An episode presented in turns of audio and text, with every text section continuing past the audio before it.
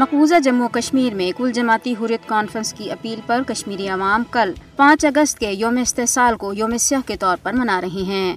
کل جماعتی حریت کانفرنس نے دنیا بھر میں مقیم کشمیریوں سے پانچ اگست دو ہزار انیس کے غیر قانونی بھارتی اقدامات اور جرائم کو بے نقاب کرنے کے لیے دنیا بھر کے دارالحکومتوں میں احتجاجی مظاہروں اور ریلیوں کے انعقاد کی بھی اپیل کی ہے۔ پانچ اگست کو یوم سیاہ منانے کا مقصد دنیا کو یہ پیغام دینا ہے کہ کشمیری اپنے وطن پر بھارت کے غیر قانونی قبضے کو قبول نہیں کرتے اور شہدا کے مشن کی تکمیل تک اپنی جدوجہد جاری رکھیں گے۔ مودی کی فستائی بھارتی حکومت نے پانچ اگست دو ہزار انیس کو بین الاقوامی قانون اور اقوام متحدہ کی قراردادوں کی ڈھٹائی سے خلاف ورزی کرتے ہوئے بھارتی آئین کی تین سو ستر اور پینتیس دفعات منسوخ کر کے جموں کشمیر کی خصوصی حیثیت ختم کر دی تھی۔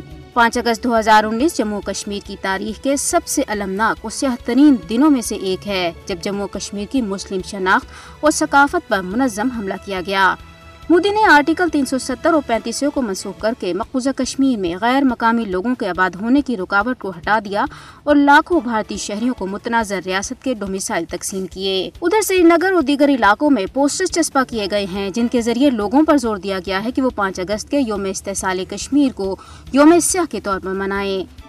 بدنام زمانہ بھارتی ایجنسی این آئی اے نے ضلع پلوامہ کے مختلف مقامات پر چھاپے مارے اور تلاشیاں لی ہیں۔ مقبوضہ کشمیر میں بھارتی شہریوں کو آباد کرنے کی سمت ایک عملی قدم کے طور پر بھارتی قابض انتظامیہ نے جموں میں تقریباً دو سو فلیٹس کی چابیاں غیر کشمیری ہندوؤں کے حوالے کی ہیں۔ مقبوضہ جموں کشمیر سے دو ہزار انیس کے بعد سے دس ہزار سے زائد خواتین کے لاپتہ ہونے کے خلاف پریس کالونی سری نگر میں احتجاجی مظاہرہ کیا گیا۔